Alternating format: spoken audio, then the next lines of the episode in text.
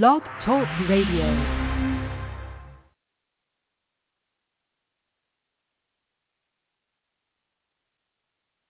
What if I were to tell you that the King James Bible is full of flaws? Not just one or two, but many of them. That's coming up next right here on The Parker J. Cole Show.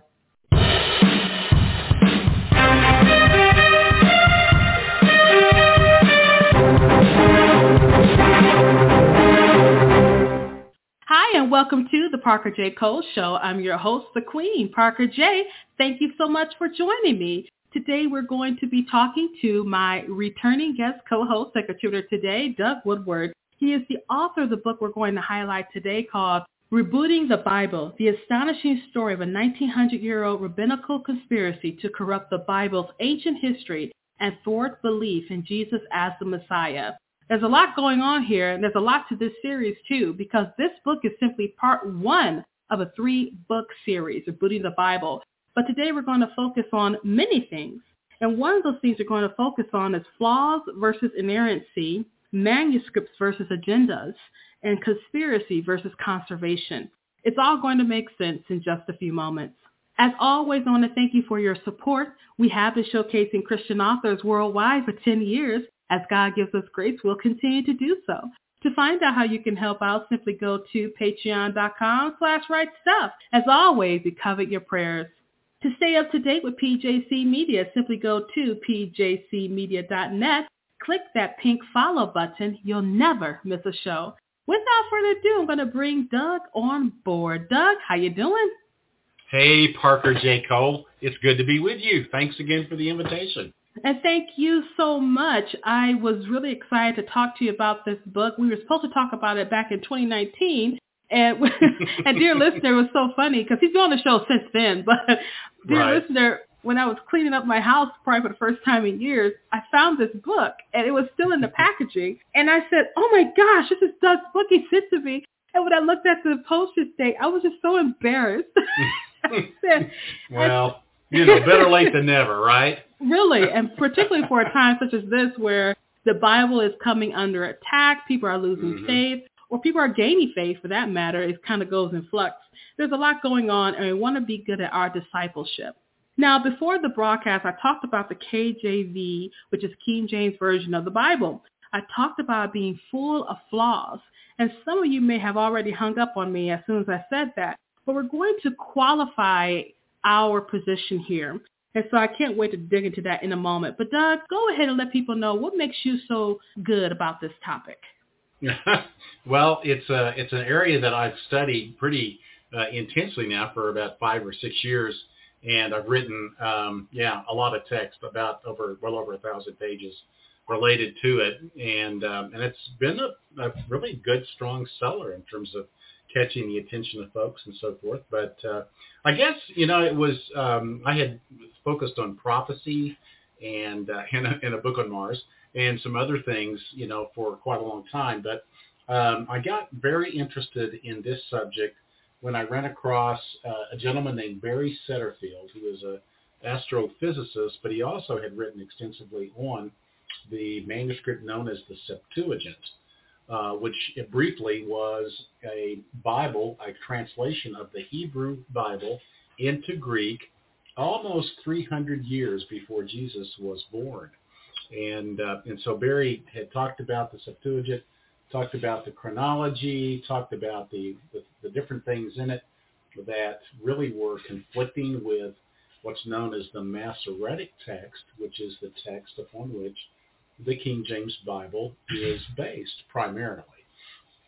And uh, and so when I came across that, it just opened my eyes to a lot of issues that I thought, wow, this really requires some study. And goodness, if I think about all my colleagues that write about Bible prophecy and things like that, they they really don't know about any of this. And so, um, you, know, let alone the folks that read their books. So I thought this is an area that I really need to to drill down on and really focus on because it's just a, it's an area that just isn't talked about.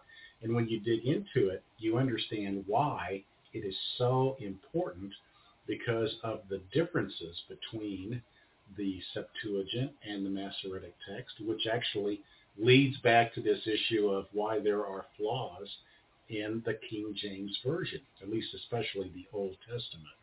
And so anyway, that's kind of why I dug into it, and, and I guess that's why uh, I, I have some association with the topic. I know for myself, my listeners are going to say, but Parker, you say all the time that you love the King James Version of the Bible. And I do, and I always will. And I particularly rem- memorize scripture in KJV because I just love the lyrical prose of it. Let not your heart be troubled sounds so much better than the messages, don't worry. so um, it's a stylistic thing, but I have never been a KJV onlyer. I always have been open to more better translations of the scriptures. I thank the Lord for that. But for some people who are KJV onlyers, this may be a major blow to your worldview. Rest assured, we're not saying pick up your KJV Bible and throw it into the trash. We're just saying that you need to make some considerations about KJV, its flaws, but you also want to know about its strengths. And at the end of the day, we still want to talk about its inerrancy. So there's a lot going on here. We're just going to dig right into it. So in your introduction, you spent quite a bit of time telling people why this is important. So what are just three of the major points that the KJV Bible, which was based off the Masoretic text, is important for us to understand that there are flaws? Well, I think it, it boils down primarily to the issue of, uh, you know, what is the, the testimony regarding Jesus and whether or not he is the fulfillment of the prophecies related to being the Messiah.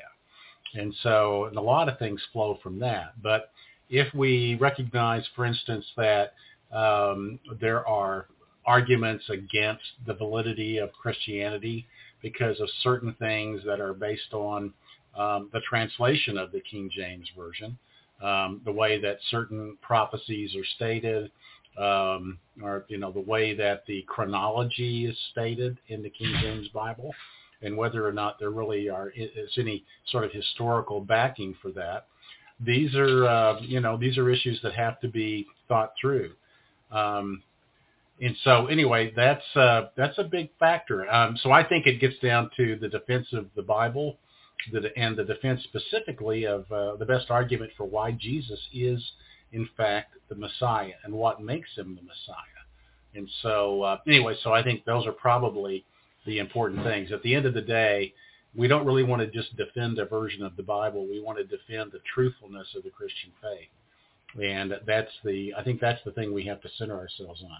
And this becomes the topic of inerrancy. So let's give a definition of what inerrancy is. Well, of course, inerrancy means without errors. And the uh, there's, of course, always been a lot of debate about whether the Bible makes errors or makes mistakes the, the, the traditional, conventional, evangelical position, the conservative position, is that the uh, Bible is inerrant without errors in the original autographs.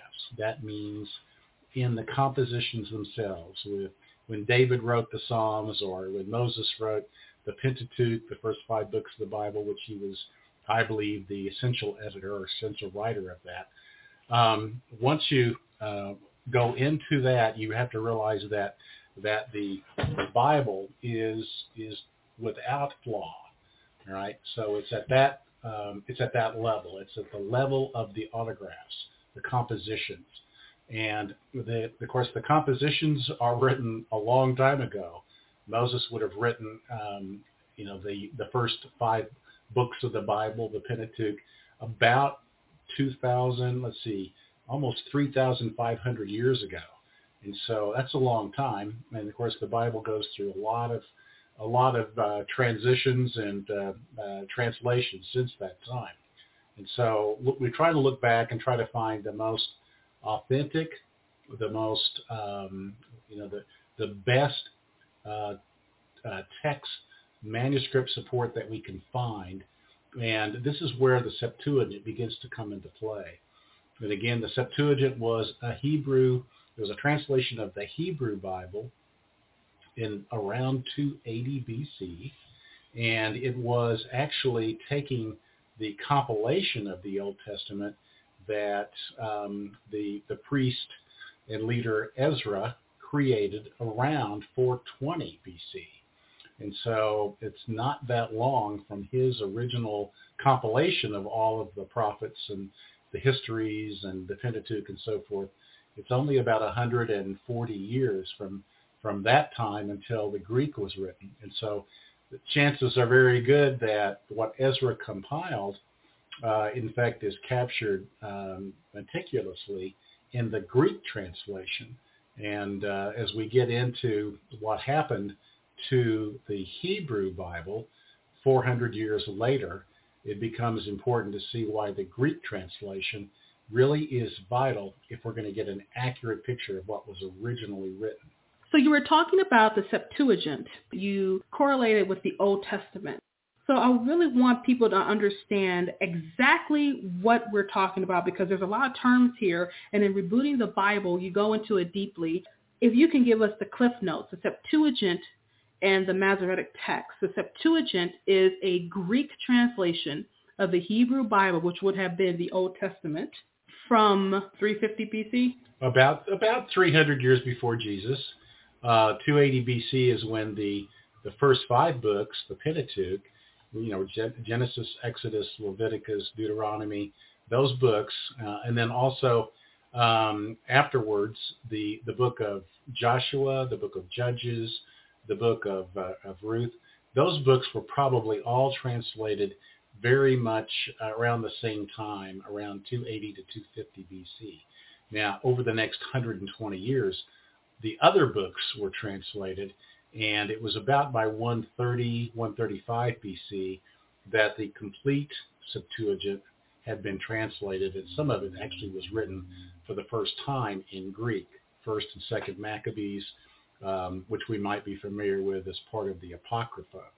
Um, that was that was in that time frame. But by uh, 100 and let's say 150 years before Jesus began to teach, the Greek translation was complete, and it turns out that 80% or more, perhaps as much as 90% of the quotations of the New Testament, when the New Testament quotes the Old Testament, it is quoting the Greek translation, the Septuagint, and not the Hebrew.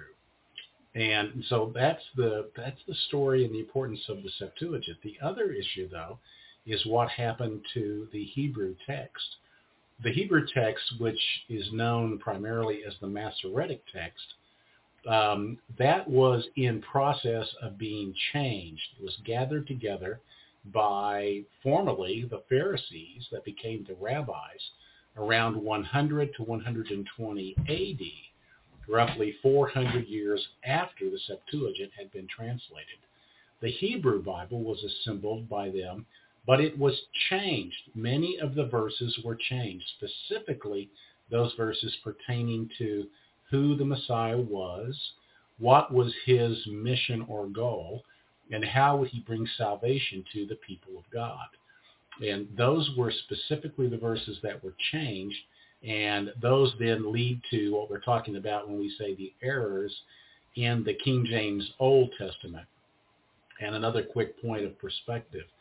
If we understand that the Greek version was what was being quoted by the apostles and the writers of the New Testament, if we understand that they were quoting the Septuagint, uh, it, it, it's important because then we see that those things that are in the New Testament, those quotations, they differ from the Hebrew in the Old Testament that they were quoting from because the Hebrew had shifted.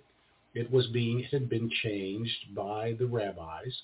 And so consequently the Old Testament in the King James and the New Testament in the King James don't agree with each other. And that people may have noticed that when sometimes they read quotes and they go back from the New Testament, look at the Old Testament quotation, and they say, wait a second, there's a difference there. That, that's not what it says.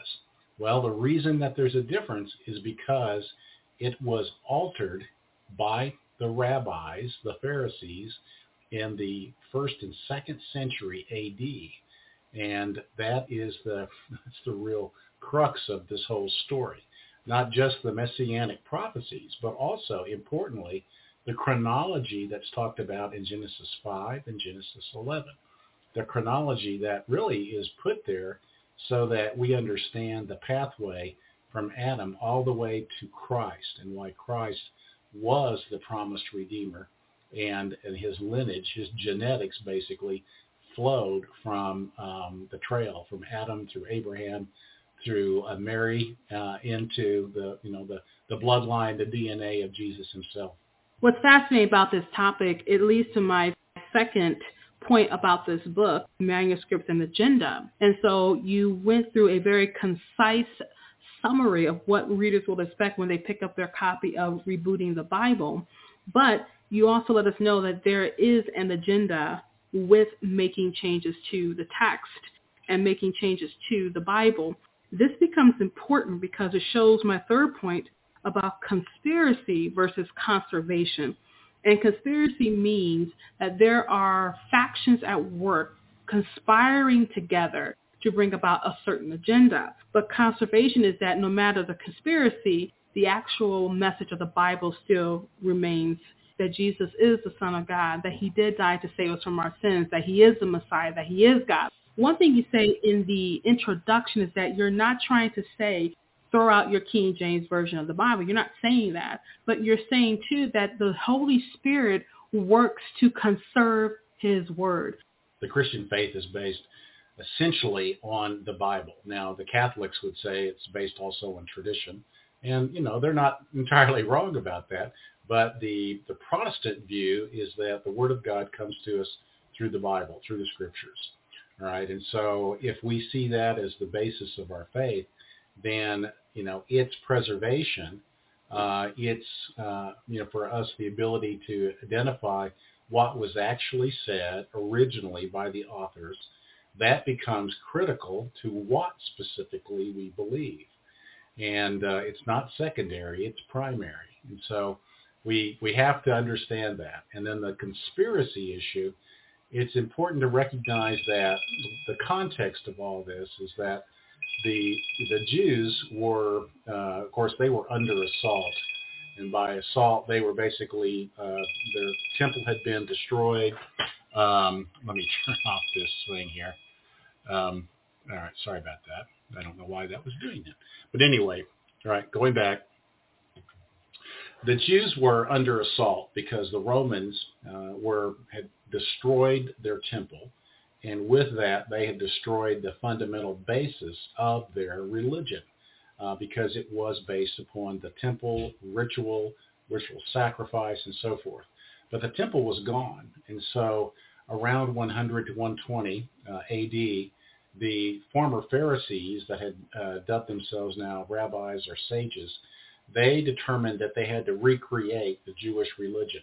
It could no longer be based upon ritual because there was no temple for them to do so. And so they created what we could call the oral law, the Mishnah, and they wrote it down. And they said that the Mishnah, the oral law, I won't try to get too deep here, but it's that it was actually also given to Moses and it, it flowed through Ezra and so forth. But it opened up a different revelation. The revelation for them was the oral law, and it superseded the written law. Most uh, most folks aren't aren't familiar with the fact that the Jew that the Jewishness or the Jewish religion that we all know today is rabbinical Judaism, and it is different from the Judaism of the Old Testament.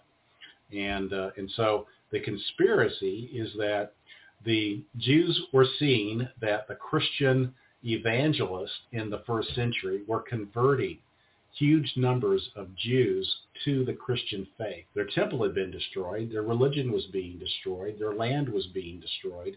And so they had to do something to try to preserve their, their culture and importantly to them, their religion.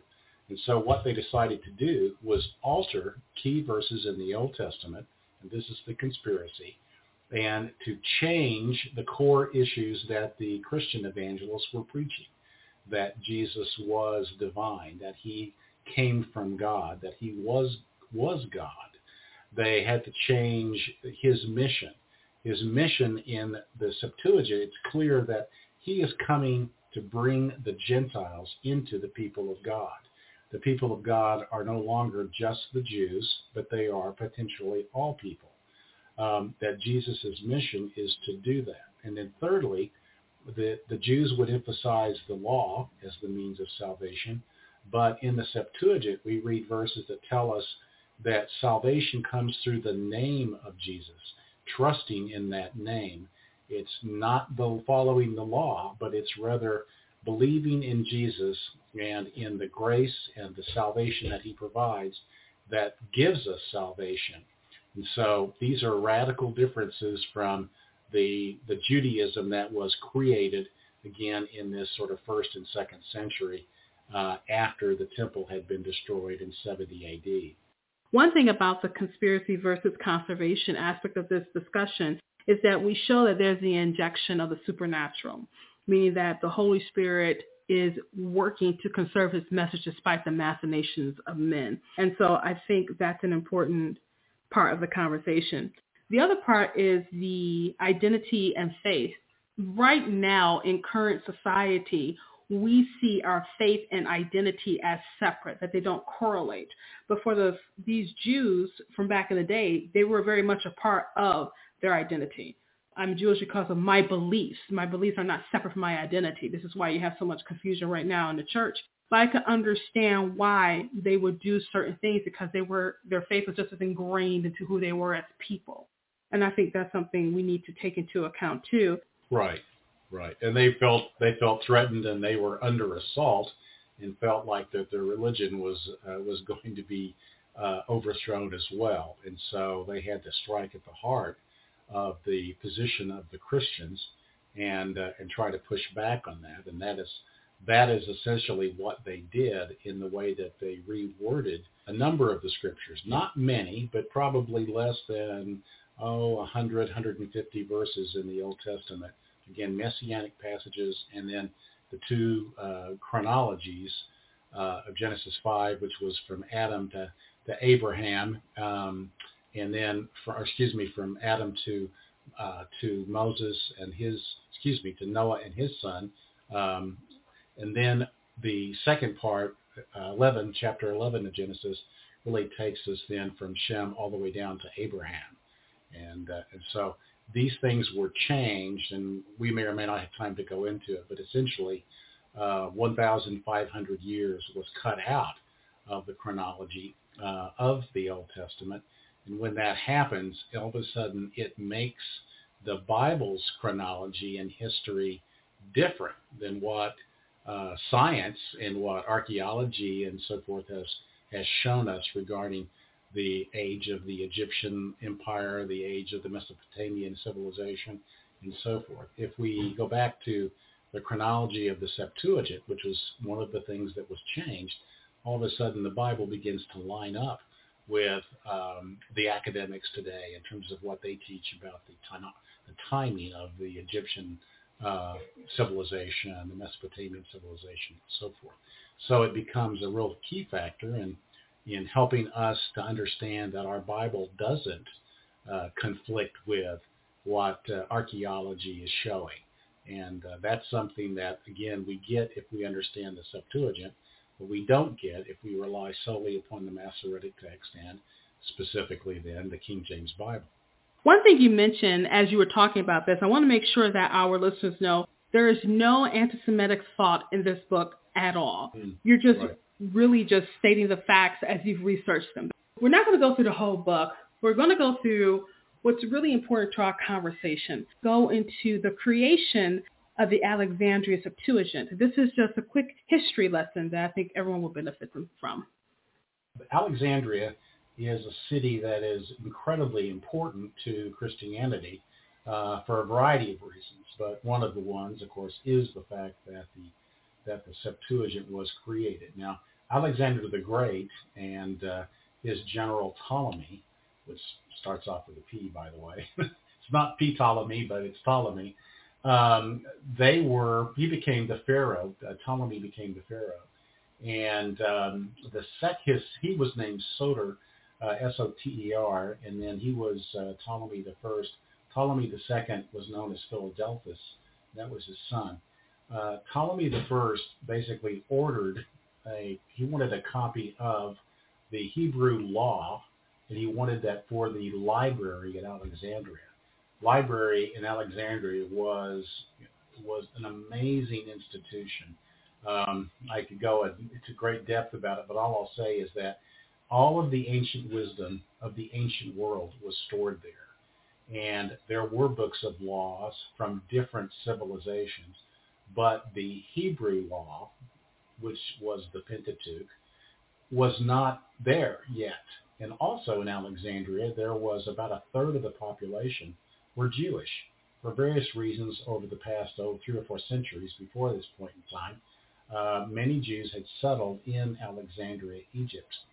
And, uh, and so um, Alexander, uh, in his conquering of Egypt, was around 328. So we're talking only about four decades later after the city was founded that the Septuagint was commanded to be translated uh, from the Hebrew into Greek, and it was facilitated by the request of uh, the Pharaoh, Ptolemy I, to the priests in uh, Jerusalem to send uh, experts. Now, there's a long story that's talked about in the letter of Aristeas that goes into detail that probably is somewhat legendary or mythical. But nevertheless, the, the truth is very obvious that that there were experts that knew Hebrew and they also knew Greek. And they were able to create a, um, a translation that held uh, up extremely well in terms of the accuracy and, and rendering what was the way that the Jewish language would say certain things. But perhaps more importantly for us are the facts that they they created in terms of the, the language of the uh, prophecy specifically and then the dates and so forth that are uh, provided in the chronologies. And uh, so anyway, that's where and why the Septuagint was created. Uh, again, uh, starting to be created around 280 BC and then was finished about 135 BC. All right, and again, that became uh, all of the books of the Old Testament plus the Apocrypha, um, and those existed by that point in time. The Library at Alexandria is one of the seven wonders of the world. We don't have it today because it was destroyed. Well, it was destroyed actually in a in the Civil War with uh, between Julius Caesar and uh, uh and one of his uh, rivals, uh, Pompey or Pompey, and uh, and it was uh, burned probably around 45 BC. And so uh, Cleopatra and Julius Caesar, we have them to blame uh, probably for the fire that that destroyed the library in Alexandria for the most part. So uh, an interesting bit of history there it would be wonderful to see what it looked like back then. And those things are lost to the annuals of time. But the Lord does say that our knowledge will fade away, but his word will stand forever. I think that's of significance to mention that. In the second chapter of Rebooting the Bible, we go into the war, the Jewish wars. And these wars are significant to the biblical translation because this is about what's going on with the Septuagint. So the chapter is called Rabbi Akiba, the Bar Kokhba Revolt, and the Septuagint attack begins. So go ahead and tell us what's going on here. Yeah, well, there's a bit of history that, that most folks, even folks that uh, know about the the war in the first century that led to the destruction of the temple, most folks don't know that there really were three Jewish wars and that uh, the Jews were actually the arch enemy of the Romans for oh, the better part of a hundred years, I could say. Really, uh, beginning uh, early in the or in the middle of the uh, first century and leading up to the destruction of the temple. And then there was another war known as the Kitos War, which was around 119 AD. And uh, this was uh, a war that was fought predominantly outside of uh, Judaism, outside of Judea, but involved Jewish settlements around the Mediterranean. And it was a particularly vicious war. Then the third war is known as the Bar Kokhba Rebellion, which occurred, which occurred around 135 to 138 AD. And there's a lot to talk about there, but essentially the Rabbi Akiba was the leader that uh, helped to, uh, I guess you could say, facilitate or bring about the the new Hebrew Bible. It's known, you know, technically by as Proto Masoretic, uh, but the Masoretic text was really launched at that time, and it's the the text that we've been talking about that becomes the basis for all the Protestant Bibles as well as the Catholic Bible, not the Orthodox Bible, because the Orthodox, such as the Eastern Orthodox, Greek Orthodox, Russian Orthodox, Ukrainian Orthodox, all of that, that's based on the Septuagint because they've never gone away from the Septuagint as their as their Bible. But the Masoretic text at that time, uh, Rabbi Akiva believed that um, Bar, uh, Simon Bar Kokhba was the Messiah because he was a mighty warrior and he was defeating the Romans in many battles. And so he fit the profile that the Jewish leaders believed the Messiah would be, which was someone who would conquer the Gentiles and establish the Jews as physically as the rulers of the world. And um, and so uh, this was defeated, of course, in that time frame. Uh, both Bar Kokhba and Rabbi Akiva were shipped off to Rome, where ultimately they were uh, they were basically killed, um, you know, by the Romans uh, as punishment for inciting this oh, tremendously vicious war.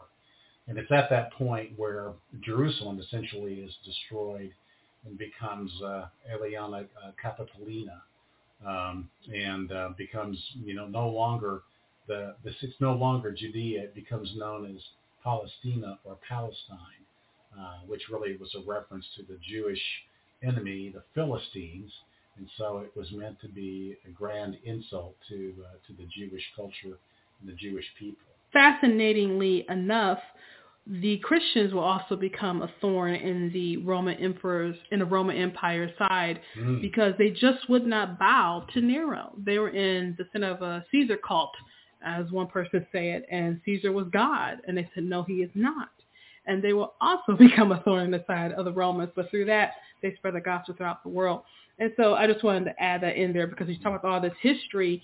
Yeah. All this history is the stuff that's not in the Bible because a lot of stuff you have to look outside of it to just understand what's going on during this time period because it also helps increase our understanding of various texts in the Bible just so we have a better clarification of various things. So there's a lot going on here, and it, there it became. Mm-hmm. It, I was going to say it became very difficult to be a Christian and live in Jerusalem because of the of the Jewish leaders who were persecuting the Christians, uh, as well as the Romans who ultimately would destroy the the Jewish people and the Jewish culture. And of course, Jesus had predicted that, and that's why so many Christians flee, fled Jerusalem uh, around 66, 67 AD, uh, just shortly before the Romans actually attacked uh, Jerusalem.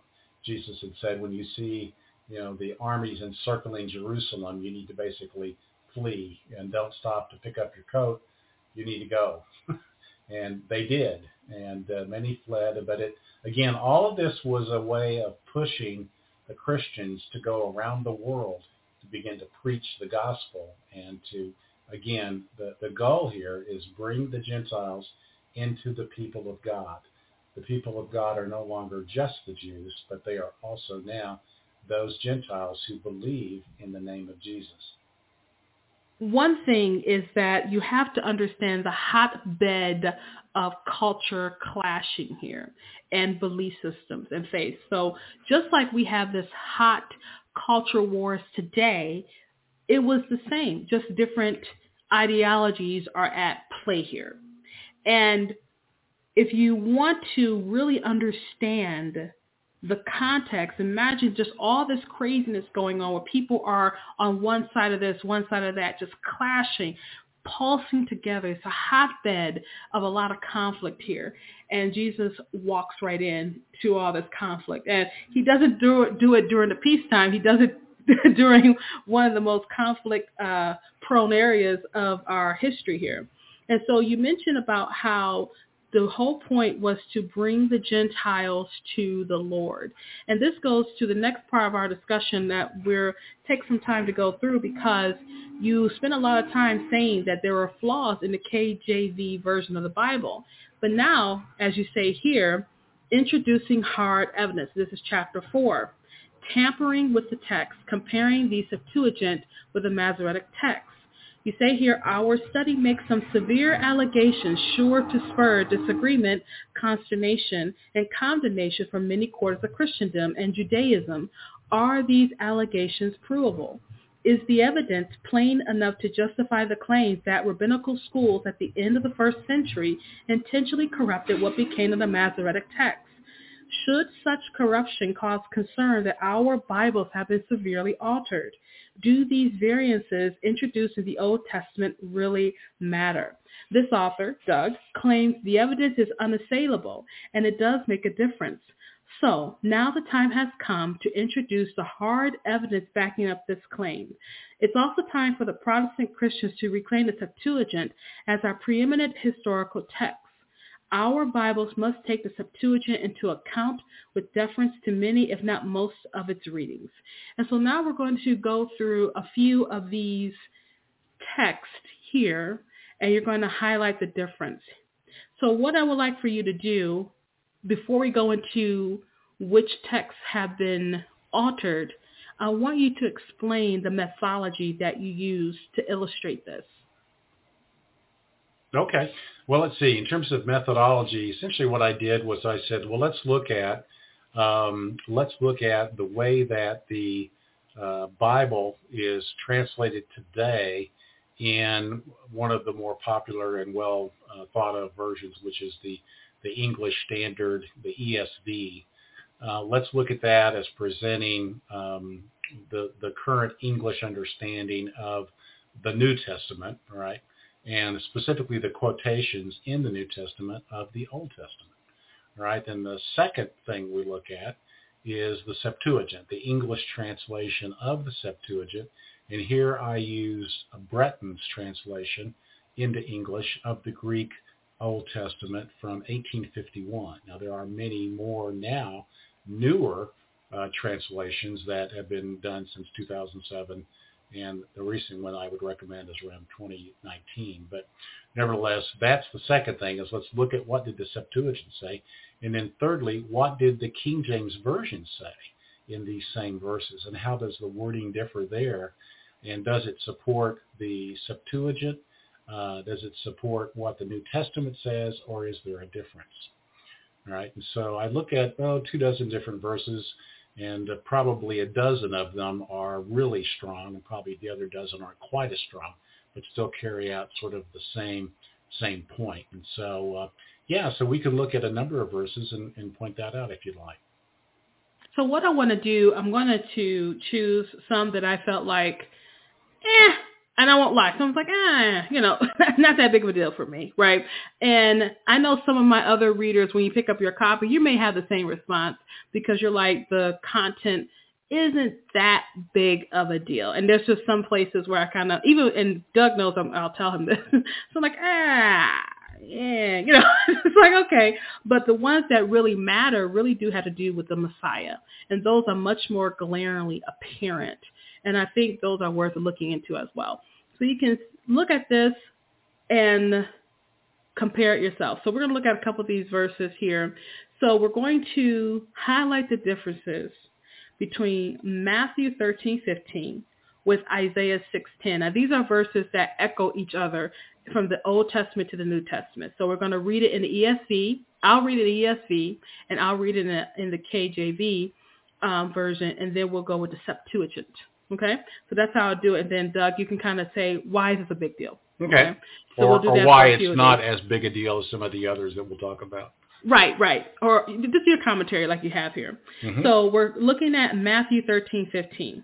In the ESV, it says, For this people's heart has grown dull, and with their ears they can barely hear, and their eyes they have closed, lest they should see with their eyes and hear with their ears and understand with their heart and turn, and I would heal them. Now it's going to go back to KJV and um, Isaiah, which is paralleling this verse here, make the heart of this people fat and make their eyes heavy and shut their eyes. Let they let they see with their eyes and hear with their ears and understand with their heart and convert and be healed. Now the Septuagint says this, for the heart of this people has become gross, and their ears are dull of hearing, and their eyes they have closed, lest they should see with their eyes and hear with their ears and understand with their heart and be converted, and I shall he- hear them. Now, if you look really closely at this chart, the Septuagint and the ESV are more closely aligned with each other than the KJV. So go ahead and expand on why this passage is important to this topic about altered text. Yeah, okay. Well, I think it's in there are passages and this would be an example where the emphasis of the words that are used um, perhaps in this section in this in this verse the uh, the insult towards the Jews and their lack of understanding is probably more pronounced in the Septuagint than it is in the Masoretic text, meaning that the Masoretic text, uh, those that were putting it together did not want to be seen as so dull of hearing. Uh, yeah, they they didn't hear well, but uh, in the Septuagint, it's more clearly spelled out that they, you know, just as Jesus was saying that the Pharisees, uh, the Sadducees, they missed it. You know, they should have heard, they should have understood that it was the time of their visitation, but they didn't. They were, their ears were very dull. They were blind. And, and so the Septuagint in this example is a bit stronger in the way that it's worded towards the, the leaders of the, uh, the Jewish people, especially at the time that the Messiah comes. The next one we're going to look at is Hebrews 10:5 and comparing it with Psalms 46. And Hebrews 10:5 in the ESV says, Consequently, when Christ came into the world, he said, Sacrifices and offerings you have not desired, but a body have you prepared for me. In burnt offerings and sin offerings you have taken no pleasure. In the KJV, it says, Sacrifice, I'm sorry, KJV, Psalms 40 and 6, Sacrifice and offering thou didst not desire. Mine ears hast thou opened. Burnt offering and sin offering hast thou not required. And then the Septuagint says, Sacrifice and offering thou wouldest not, but a body thou hast prepared me. Whole burnt offering and sacrifice for sin thou did not return. Now this one is more glaringly apparent that there is something vitally different between the KJV version and the ESV version. And this is one of those passages that is the most obvious deviation from the original text. Mm-hmm. Yeah, the, the, this verse basically points out that that the Messiah is speaking here in the all the words of Psalm 40, verse 6. And of course, David, um, when he writes these psalms, so many times he is actually creating prophecies of, uh, you know, that would become in effect prophecies of the Messiah. Um, you know, we think about Psalm 22 and all the details about the crucifixion and how that was prefigured uh, in that psalm. Here, it's talking specifically about the fact that sacrifice and offering really aren't what is going to cause uh, God to be, you know, to forgive us, and it's not what God necessarily really desired. Instead, He's prepared. The Messiah says that a body has been prepared for me, meaning that His body would become the the, the focus of the sacrifice. And instead of a body that thou hast prepared me in the Septuagint, the Masoretic text says, mine ears hast thou opened. and it's it's radically different. It's not the same. And this is this is a prime example of uh, of the fact that the uh, the folks that were in effect compiling and sort of remanufacturing the Hebrew Old Testament, they were editing it pretty strongly um, they didn't believe that the Messiah would be God, that he would be coming in the flesh, and that it would be his body that would become the focus of the religion. The, that was the sacrifice, rather than animal sacrifices on the altar uh, as the Jewish religion had been all since the time of, uh, of Moses. And one of the, the last one I will highlight on because there's so many in here and I want to encourage you to pick up your copy of Rebooting the Bible is from the comparison of Matthew 123 with Isaiah 7:14. And I actually found this one of, great interest. The ESV says in Matthew 123, Behold, the virgin shall conceive and bear a son, and they shall call his name Emmanuel, which means God with us.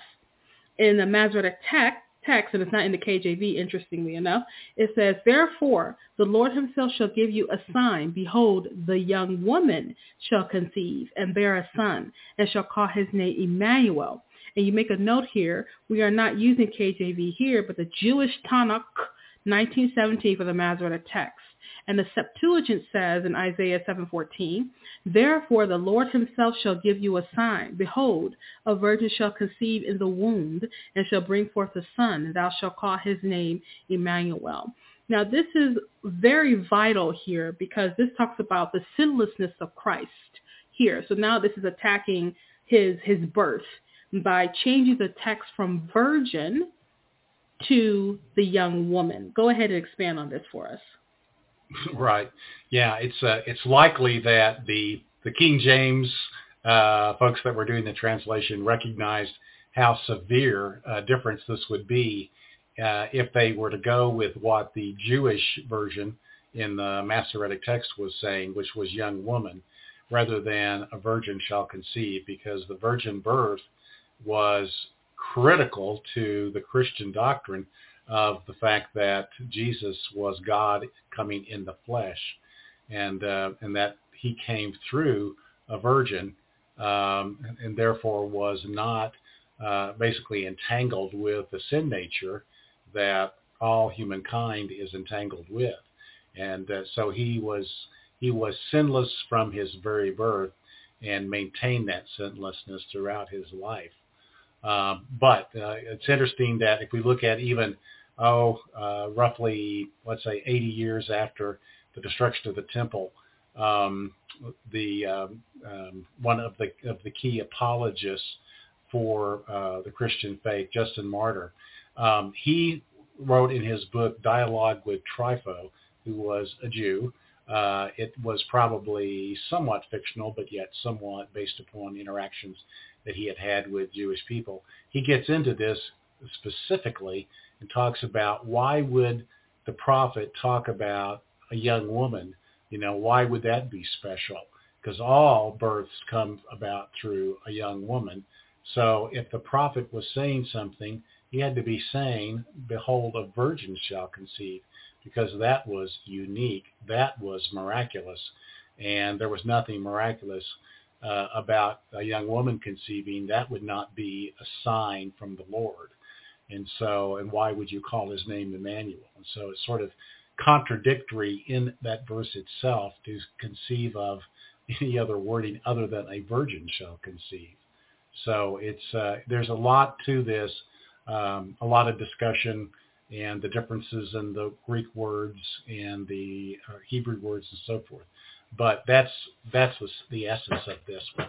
And there's a lot more where that came from. So dear listener, I encourage you to pick up your copy of Rebooting the Bible, the astonishing story of a 1900-year-old rabbinical conspiracy to corrupt the Bible's ancient history and thwart belief in Jesus as the Messiah. Go ahead, pick up your copy today. You won't be disappointed. There are three books in this series. You can get them all online by simply going to faith-happens.com Again, faith-happens.com. And that's Doug's website where he has his research, blogs, interviews, and more, especially um, links to his book that you can buy online. So Doug, I want to thank you so much for being with me on the show today. I really enjoyed having you. Oh, I appreciate it. It's a it's a difficult subject, and it is kind of hard to do in an interview because the amount of information is just it's mountainous, you know and uh, and going through all of this, it's kind of once you go through it all, you you know, as most people have told me, they're just sort of blown away. They'd never heard about this before in any uh, of their church going, and uh, and so and it becomes, as I've said, that's the argument. It becomes vital to understanding how our faith and our Bible can be defended. Is we have to understand that the original wording goes back to what was translated into the Septuagint. That's the closest wording to what was originally intended and inspired in the authors. Doug, thank you once again for being with me on the show. Can't wait to have you You're back welcome. and have you back real soon. Okay, well, very good. Well, thank you again for inviting me. It's always a good time when we get together and talk. And we were talking today to Doug Woodward. He is the author of the book Rebooting the Bible, the astonishing story of a 1900-year-old rabbinical conspiracy to corrupt the Bible's ancient history and thwart belief in Jesus as the Messiah. Were you titillated by some of the things that we said today? I encourage you to get your copy. You are going to learn so much when you delve into the word of the Lord. And at the end of the day, the Lord still conserves his word. So it doesn't matter the flaws. It doesn't matter the agenda. It doesn't matter the conspiracy. What does matter is that the Holy Spirit works in the affairs of men to keep the context and content of his message the same, that Jesus Christ came to heal a sin sick world. And you can find that all out today. Go ahead, pick up your copy of Rebooting the Bible, available wherever books are sold. Thank you so much for joining me for this edition of the Parker J. Cole Show. You have a wonderful, absolutely glorious, blessed day. And God bless.